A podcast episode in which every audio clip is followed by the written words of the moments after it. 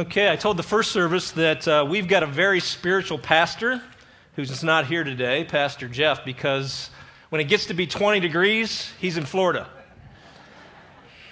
Very smart man. If I could call up Chris and Jacob, we're going to do a little family room chat here, first of all. You know, we've been in this series called Remnant, and I want to take a cut at Remnant today, but for those who've been here a while, you know that Jeff's been pulling out these kind of figures and stories that aren't commonplace. They're not on the main path. People with names like Shamgar and Obed-Edom, Rahab. Today, we're going to talk about us as a remnant, um, unnamed people. Even more so, the story that we'll talk about in the scriptures goes that route.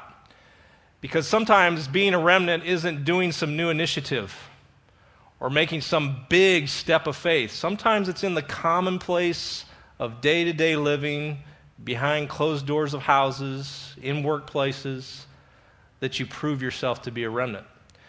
And Jacob and Chris have a story of that, I believe, and we're going to get in touch with it a little bit. So I, I know these guys from Life Group involved here at the church, and Jacob recently in a men's development group. And I'm going to let you uh, hear their story a little bit, at least most recently. So They've uh, had some tension, very real tension, in the last couple years, and I'm going to let Chris start off. Tell us a little bit about that. Um, yeah, I guess it all started probably when we first decided to move back home here to Ohio. Um, but it was kind of kicked into high gear, I guess, when we realized we had to supplement Jacob's teaching salary. So we kind of embarked on this new adventure of being business owners.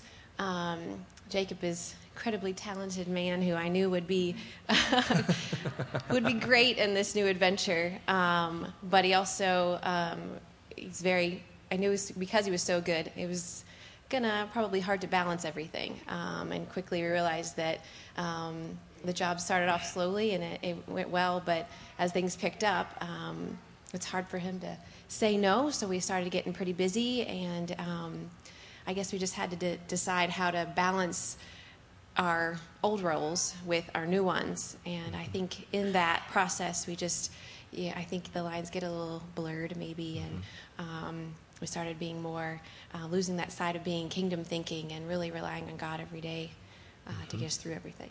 Good, well described. So. God gets their attention, so to speak, and that there's a new phase of life and He could do some things different, but He keeps the attention on the fact that, well, wait a minute, I don't want to go too far, too intense to take out of balance some things that I really have a heart to keep in balance. So, Jacob, tell us how you guys communicated your way through that, balanced one another. What were some of the intentions that maybe didn't get followed through on? Uh, just to give you kind of a little bit more of a backdrop on the past year and how we got to be where we are right now.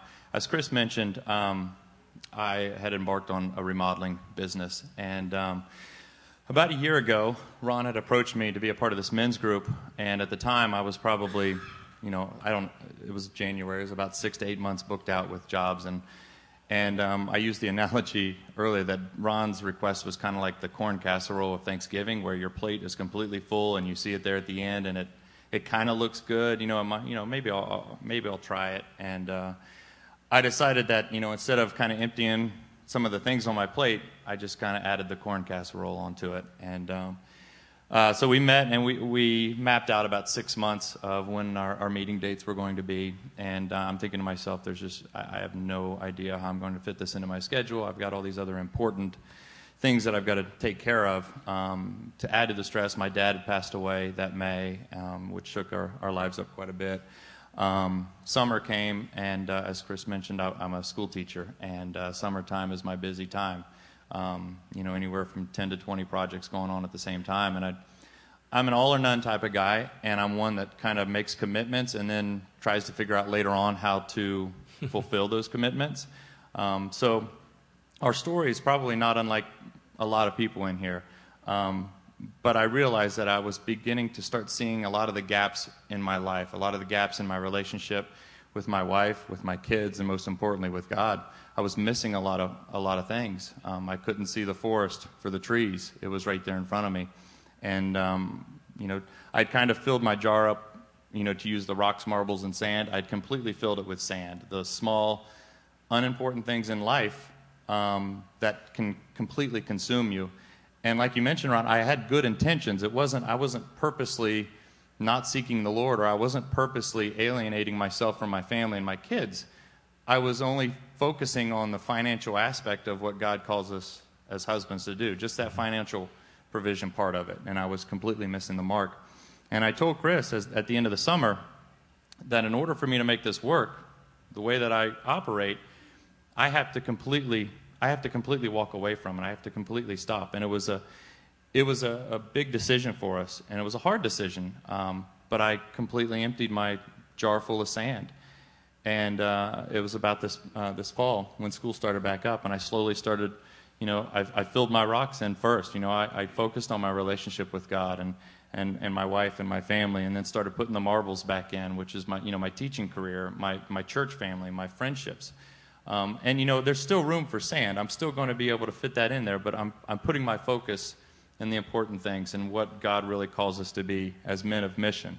Um, and the change has been absolutely nothing short of, of amazing. It's really been a fantastic few months for us, and we're excited for what 2014 holds for us. I've learned how to use a washing machine and cook some dinners and stuff.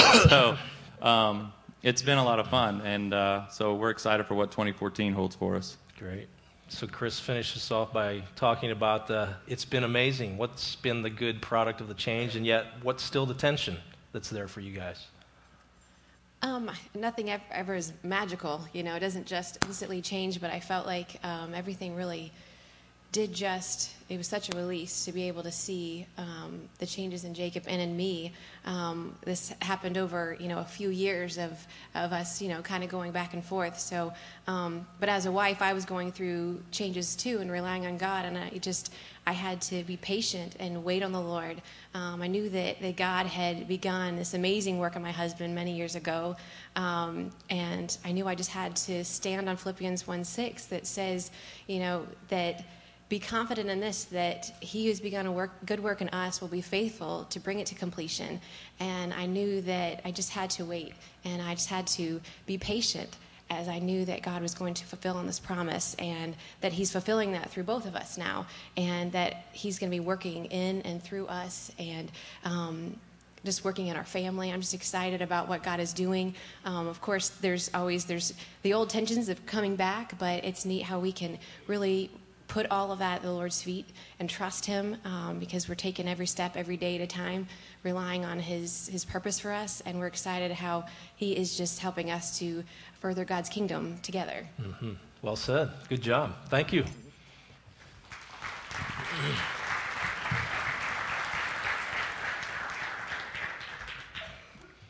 So, we're going to talk a little bit this morning through an Old Testament story about tension, how it relates to God getting our attention, working through our good intentions, and then helping us to retain who He is and how He works. So I want to take you back in time, do a little history. You know, this week, if you've been paying attention to the news media, you've been getting some history. Abraham Lincoln's Gettysburg Address, 150 years ago, celebrated this past week. John F. Kennedy a historical marker, a, a horrible time, an assassination 50 years ago.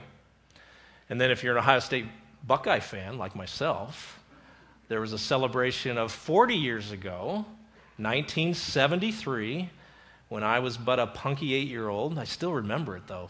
I don't remember Lincoln's Gettysburg Address. You, you okay with that? Ohio State was given the privilege to go to the Rose Bowl, even though they tied the last game with Michigan on a vote from the athletic directors of the Big Ten, which was improbable because they had gone the year before and gotten beat. And for Ohio State fans, were blown away with surprise that they actually got picked to go, and they won. And so that was being commemorated on some of the sports networks.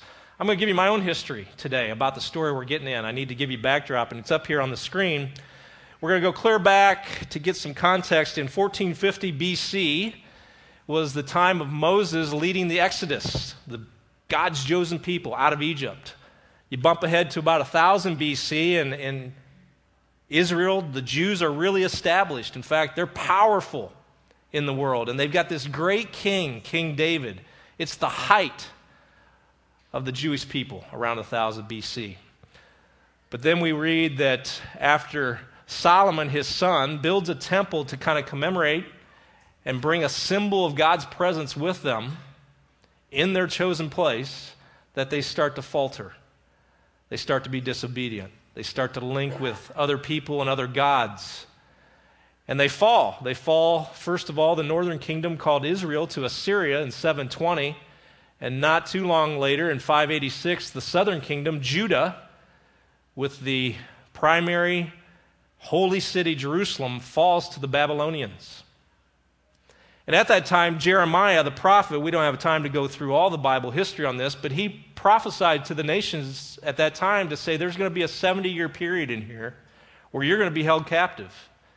And God wants you to go and live in that situation in a holistic way. Get married, have jobs, bless the city of the pagan people that you'll be in. But I will pull you out of that. I will do it. And so that brings us to 538 in how he did it. He appointed a new rulership in the world. The Persians were the great power. And they had a leader named Cyrus. And Cyrus had this interesting way of being a leader. If you read the annals of history, both biblically and then outside of the Bible, he was a guy that thought, you know, the best way to hold people captive and under your rule is to give them some privileges, like their religion. Let them have a piece of that. So I'm going to let these people go on back to their holy land. And the other way he thought was, gosh, it sure doesn't hurt you to get as many gods on your side as you possibly can if you want to stay in power. And so, for all the people that are under our rule, I'm going to give favors to them and their gods because those gods then will be on my side. He wasn't a believer. He just thought if you could add up as many gods to your favor, then that was going to help your political clout and world power. And that's the scene we're on as we enter this story today. We're at this point of this remnant, this people has been brought back to Jerusalem. And they've been there 16 to 18 years. And their task was to rebuild the temple when they got back. And it's not done In fact, they're not even working on it. And God sends a prophet, Haggai. Haggai and Zechariah were contemporary prophets. We're just going to look at Haggai today and find out what is it that he said. What is it that Haggai said? So a little more context before we look at a opening verse from the book of Haggai is that what he said initially to these people was that you guys have been distracted. You're caring for your own needs before those of God. You're self serving. You're out of line. See, they were experiencing some lack of harvest. Things weren't working out real well. There was persecution from neighboring towns and people. And they were kind of bewildered, like, God's got this neat thing going. We're back here. And this prophet comes says, Yeah, you're back there. But instead of tending to the primary thing of reestablishing the symbol of his presence by building the temple, you're building your own houses fixing up your own stuff, worrying about your kids' education, worrying about taking care of the grandparents, your hobbies, your work, your car. Sounds a little bit like how I can be sometimes. God's called me to something, making Him first and foremost the priority in a specific thing or in general, and, and I'm distracted. I got a lot of stuff to do, God. And when I get that all in lined up and settled down, then, then I'll fit you in. And Haggai calls him out and says, God sees that. He knows what you're doing. You're not about the primary thing. And then we go to the passage I want to look at here Haggai chapter 2, verse 1 through 3. On the 21st day of the seventh month, the word of the Lord came through the prophet Haggai Speak to Zerubbabel, son of Shealtiel, governor of Judah, to Joshua, son of Jozadak, the high priest, and to the remnant of the people. Ask them, Who of you is left who saw this house in its former glory? How does it look to you now? Does it not seem to you like nothing? First of all, he calls them a remnant. That's what I was trying to say with having Jacob and Chris up here and talking about the common man remnant. We don't have the names of this people. They're just called the remnant. They're a group like we sit here this morning. But he gives them that name. They're the ones that remain, they're the ones that are supposed to stay in tune with God. But he asks him these rhetorical questions because he knows what's going on with them as they build this temple. It's the same thing that another portion of the Bible that talks to the same period and the same people in the book of Ezra. He has the same notion. It says, But many of the older priests and Levites and family heads, when they looked at this foundation of the temple and the building project, who had seen the former temple, they wept aloud when they saw the foundation of this temple being laid, while many others shouted for joy. You see, what you had going on is you had some people that came back that were the very ones that had been taken out of captivity, and they're the older people. But they saw Solomon's temple before it was destroyed by the Babylonians, and it was glorious. It's where they did their religion, their ritual, and where they met with God and celebrated their uniqueness as Jewish people. But it's no more. And the old people look on to this work that's trying to get going, that's stagnant, that's hit and miss, and they say, ah, this makes me cry because this thing isn't like what we used to have, and it's never going to be. The young people look on and say, hey, God's doing something here, but this, this part of the remnant that's discouraged that Haggai wants to speak to, they've got a false nostalgia. That's what it is. It's a false nostalgia. It's kind of like their forefathers who actually thought going back to Egypt was better than being on a journey with God, not knowing where your food was coming for the next day. A God who was parting Red Seas and supplying for them. They still look back with a false nostalgia and said, ah, but it was kind of back there in Egypt. Yeah, we were under captivity, but at least we knew we had food every day and where it was coming from. Or it's kind of like the uh, old athletes that I hang around sometimes. Maybe you've experienced this. So we'll be around some young bucks, and the old guys are sitting around, and the attention isn't on the young guys and what they're doing as much as it's the old bucks who tend to relive nostalgically their days, and it's kind of like the older they get, the better they were.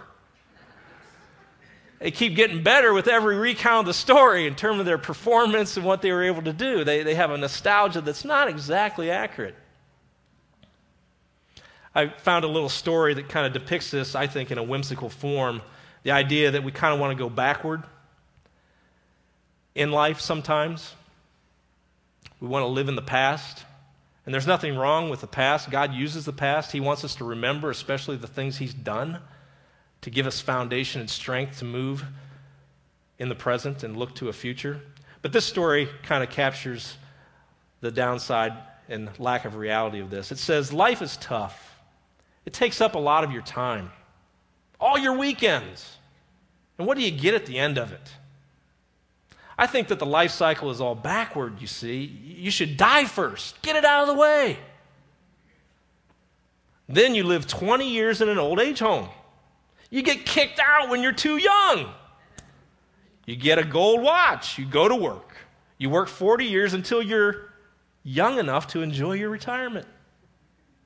You go to college. You, you party there until you're ready for high school. And you go to grade school. You become a little kid. You have no responsibilities. You become a little baby and you go back into the womb. You spend your last nine months floating. And you finish up as a gleam in somebody's eye. It's not reality, but some people want to live backwards. They want to go back to something that they wish God would return to what it once was. Let's bring it into our reality. I've run into this false nostalgia at times with myself, but with people I work. I work in ministry, do mentoring and coaching and discipling people in the business context. And I find these oftentimes with people when they get to a place where they trust me and they'll be real with what's going on, they have some false nostalgia. Sometimes it's in the stage of life area. It's, well, when I used to have more time or less pressure or didn't have all these demands, um, Back when I had energy and imagination and freedom, gosh, God, if you could just take me back to that place, then, then I could listen to you and serve you like I used to. Or, God, before you brought this brutal disappointment, before the realities really started hitting in life, that, that, that was good with you back then. I, I had a sense of mission and hope and accomplishment with you. Stage of life. Sometimes it's actually ministry or the church or the connection we had with God that we look back on nostalgically, it kind of goes, well, boy, back then I, I got to use my gifts and my passions in that church. And that, that pastor, he, he was really good because he taught more about this stuff. And, and gosh, that music, I, I really could connect with God because that music was good back then, more, more my style. God, I, I wish you would take me back to there. I used to have effect on people. I, I seem less fearful to talk about my relationship with you. You know that when I first got in that youth group, that, that was really good, but it's just not working for me now, God. I wish I could go back. Before I took that risk with you, God, when things didn't really work out, that, that was a good time for me. Or maybe it's your work. Your work, you, you think, gosh, connecting with God, listening to God, making Him a priority, if I didn't have all the politics, the pleasing, the promotion, the pushing, that just drains me. And God, I used to have work that didn't drain me.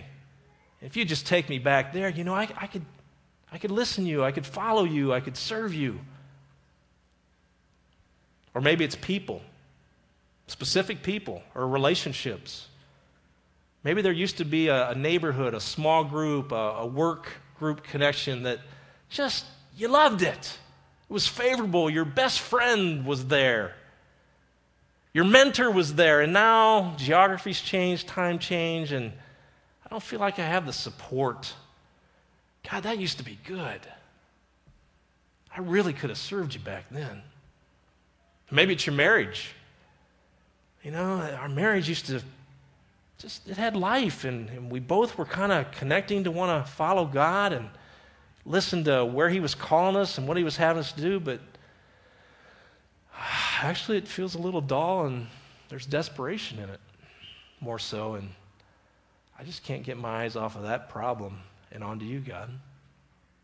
You see we, we can tend to do false nostalgia too and I think what we're really saying in it sometimes is, it, is that it, it wasn't God that was good and giving life back then, it was the things He gave us that were life giving and good. And you see, He calls that idolatry, unfortunately. He wants us in every circumstance, in every place, to see Him as good and present.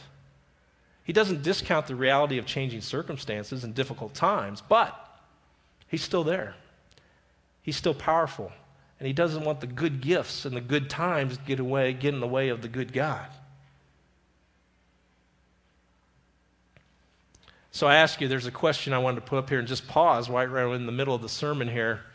Question is this Is there a what used to be that you are deeply discouraged by or longing for again that brings tension into your relationship with God? In a room this size with this many people, there's all kinds of different stories here as they relate to God. And I don't have the time to call each one out. I tried to highlight a little real one, right in a little marriage in Lebanon, Ohio. But we've all got them. And some people are really taxed by this. You've been wounded, you've been hurt, you've had this look back posture of, I wish it could be like it once was. And maybe this morning, not because I'm anything special, but just because we're on this topic, maybe you can connect with God in a fresh way on it and let Him come powerfully into your soul and begin to work it out. Maybe you can give Him access like you've never before. Maybe you've had good intentions to let God into that hard place, that nostalgic place, that wished it could have been place, but you really haven't done it. So let's just pause for a minute. I want to pray us through that. Let's just pray. Lord, I, I pray for friends here right now because you give us the privilege, you're here. We don't have to wait till the end of the sermon to pray. Right now, I just pray if there's a stirring in the gut for a man, a woman, a, a young person, that they say, Yeah, yeah, there, there is something that I think God's been tapping on my heart about that I, I just don't give space to. It's, it's something that's blocked my energy for Him, blocked my, my fullest surrender to Him, that doesn't let Him touch the money side of my life or the time part of my life or this particular relationship or this impasse in my marriage. And Lord, I pray by your Spirit you would come into that place and said, let me in there. Let, let's do some work there. Not all this morning, all not right now while this guy's praying, but let's do some work there. Let's map out getting after that so that you can live in the present with a hope for the future and not live in a discouraged, reminiscent, false nostalgic past. Help us in that way, Lord. Amen. So, what do you do if you're stuck? We, we prayed. That's something we should do. But I think there's an illustration as this story continues of what else can be done. So Haggai keeps on these people. In verse 4, he says this But now be strong, Zerubbabel, declares the Lord. Be strong, Joshua, son of Jozadak, the high priest. Be strong, all you people of the land, declares the Lord, and work, for I am with you, declares the Lord Almighty. Jeff's been doing a good job talking about be strong, be courageous, be bold. He's given us great stories of that week by week. So I'm not going to cover that. I want to cover a couple other things that Haggai says here. The first thing he says is work. Work. Our worship leaders today were up here talking about the importance of waiting on God, praying and waiting, and that is absolutely true. And there's a time to do nothing and just pray and try to listen to how God's moving your heart in a situation. But because God's not always the one who operates the same way in a predictable way, I'm learning that more and more as I walk with God. There are times not to pray. And I think you know what I mean by that in the context. There's times not to wait and to just watch. There's times to get to work. That's what he's telling these people. They, I can imagine them as Haggai. Well, we've been praying about it, Haggai. And he'd say, 18 years? There's a time to get to work on what it is that you know God has called you to address. And oftentimes it's the stuff that's behind the closed doors of homes and workplaces, not building big things, not killing people with odd spears, just the simple stuff, the everyday, common, we the remnant people stuff. We need to get to work. One guy says it this way, I, I love it. His name's Emerson. He said, The great majority of men are bundles of beginnings. The great majority of men are bundles of beginnings. He's saying that too often we can stop at good intentions and not follow through. And sometimes that's easiest to do with our relationship with the Lord because nobody really sees what's going on. Nobody else can really feel or sense or see the prompting of our heart like we do about things.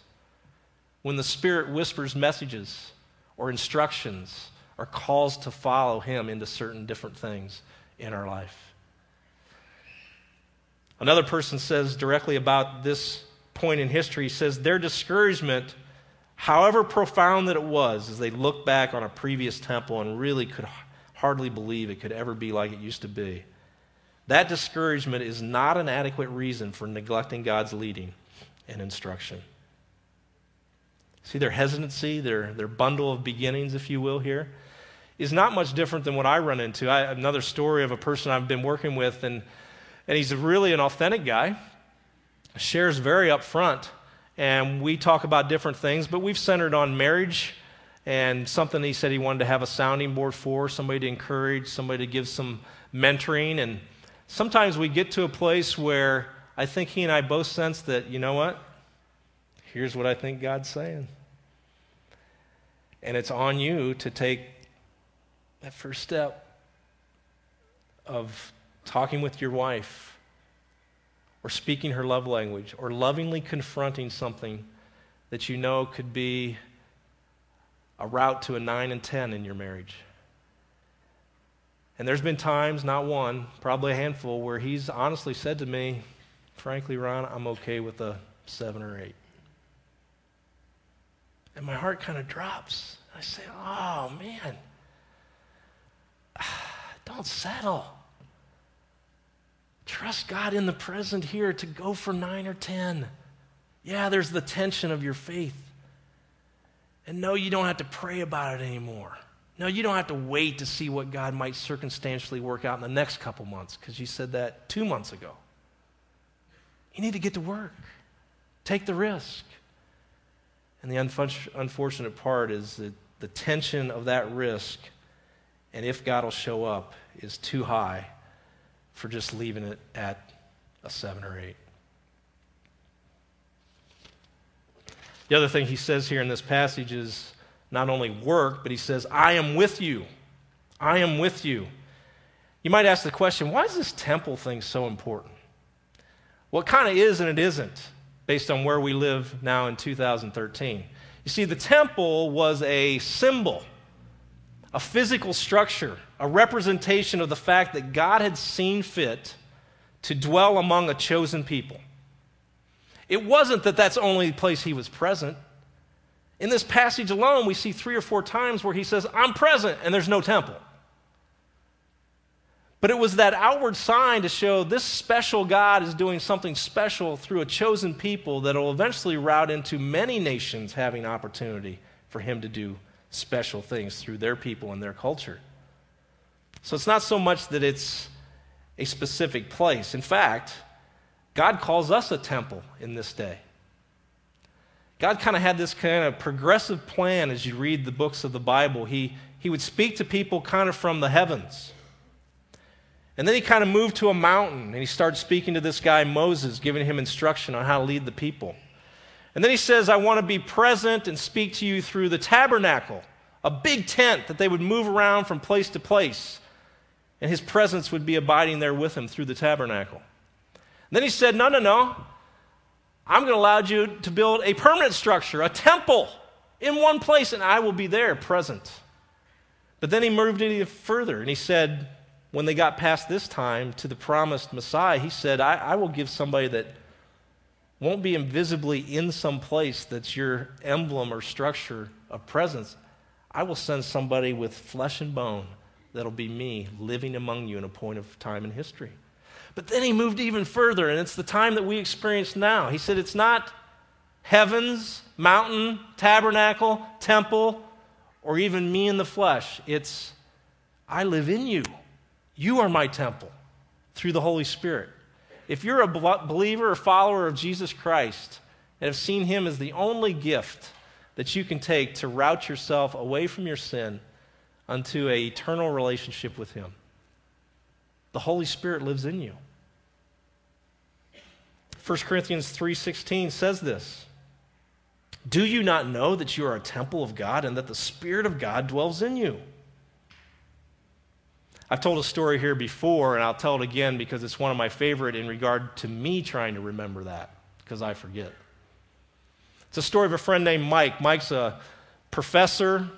I took some of his classes when I was going through some seminary. He's a blue collar, plain guy, doesn't take on airs, tells very authentically the stories out of his own life and the struggles of being a remnant as a, just a common person. And he tells a story that I can relate to because I've had three teenage daughters. Two of them no longer are, one still is. And he had a daughter. And this daughter and him, their personalities, they were the hardest one of his kids. This one was. A lot of tension seemed to always be there between how they operated and how they were wired. And he tells them an instance when they had had a blow up, a fight. And she went into her bedroom and slammed the door. And as a father that doesn't want to be passive, wants to be timely, wants to be present, he wants to address this situation. But he's outside of the room and says, Now, Lord, here I am. He's, he's telling us his prayer to God. Here I am. I, I need you. I need your help. I want to go in there and I want to reconcile. I want to connect. I want to bring peace to the situation. I want to minister to my daughter. I want to listen to her. Help me. I'm going in there. He goes in there. Guess what happens? More fireworks. The door slams by him this time, coming out. He's a bit bewildered in his authenticity before God. God, I, I prayed. I, I said I, I needed you. I was going in there.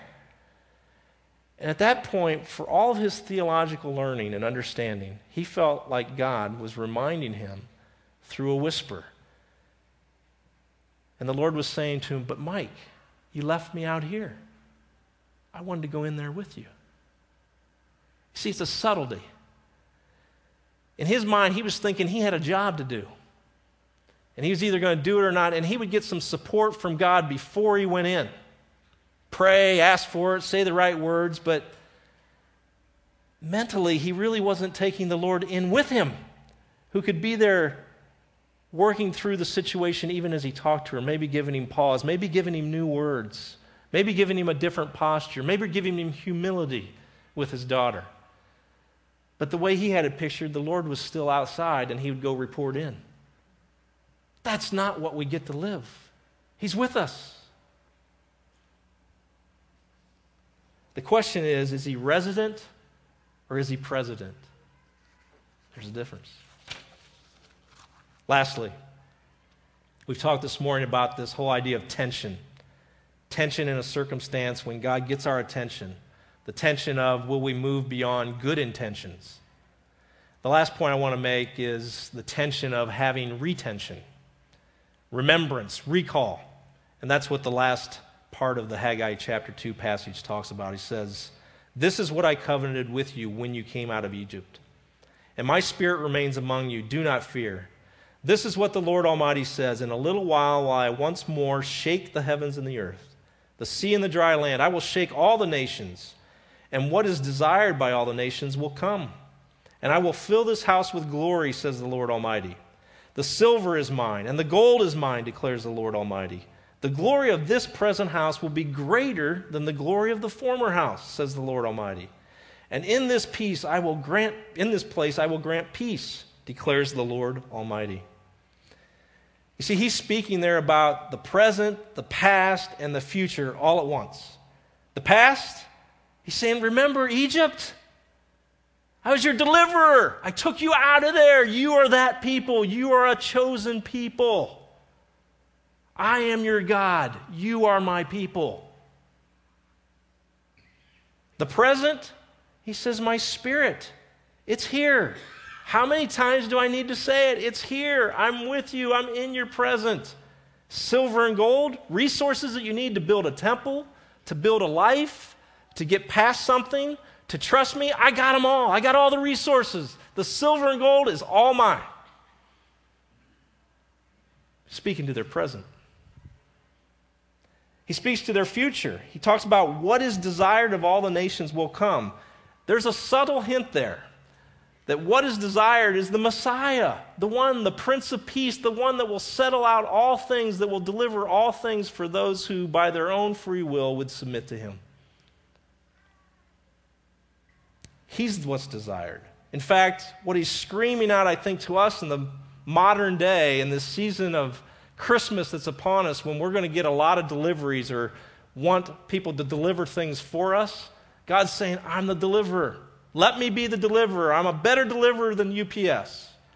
I'm better than USPS. I'm better than FedEx. I'm a better deliverer than Santa Claus. I'm better deliverer than the government, than your favorite political party. I'm a better deliverer than the 401k plan you have. I'm a better deliverer than the pornographic material you're looking at. I'm a better one than the romance novel you think you need to read. I'm better than the three glasses of wine that you feel like you got to have at the end of the day. I'm a better deliverer than the latest work accomplishment. I'm, I'm a better deliverer than even your spouse. I'm a better deliverer than even your hopes and dreams. Because if you'll delight yourself in me, I will give you the desires of your heart. I may even change them in the midst to where the real dreams and real hopes that I know you need and want will become your reality. I'm the better deliverer.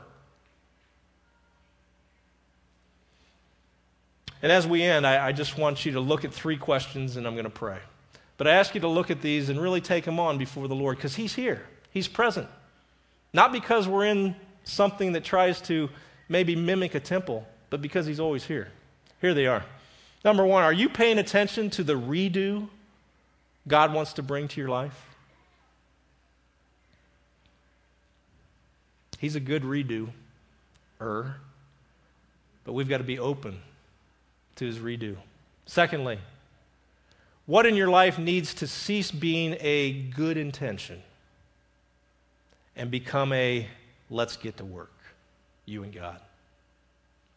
Thirdly, remnant. That's us. We're the carrier ons, we're the ones who remain.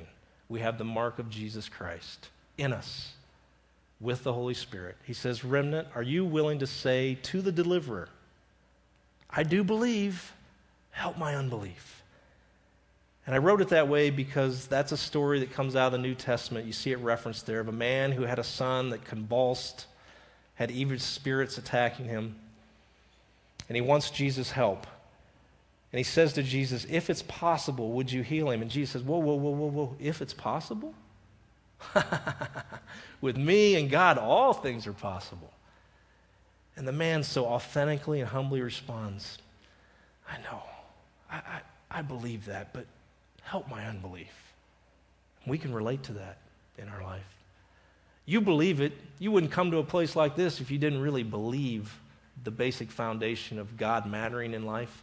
But when it gets to the nitty gritty of our actual circumstances, we need God to help our unbelief.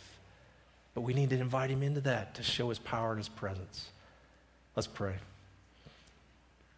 So, Lord, I pray that you've connected with some hearts, with some souls here this morning in ways that I never could. That you've done it in such a way that people have been freeing a little bit of a, a, pot, a spot that's stuck.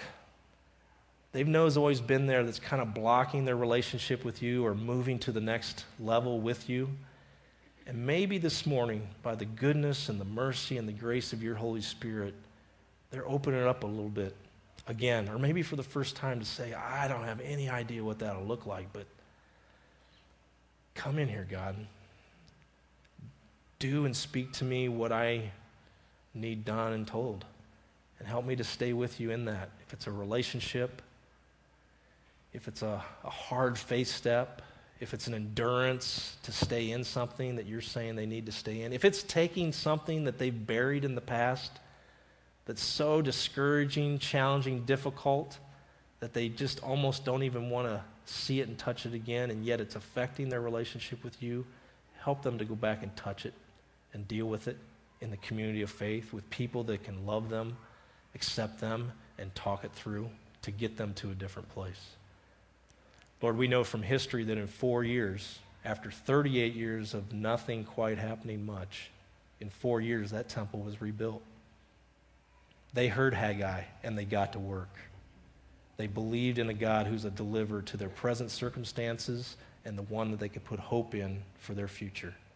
May we be that kind of people to allow you to build those reconstruction projects in our own lives. And I pray it through your Son. Amen.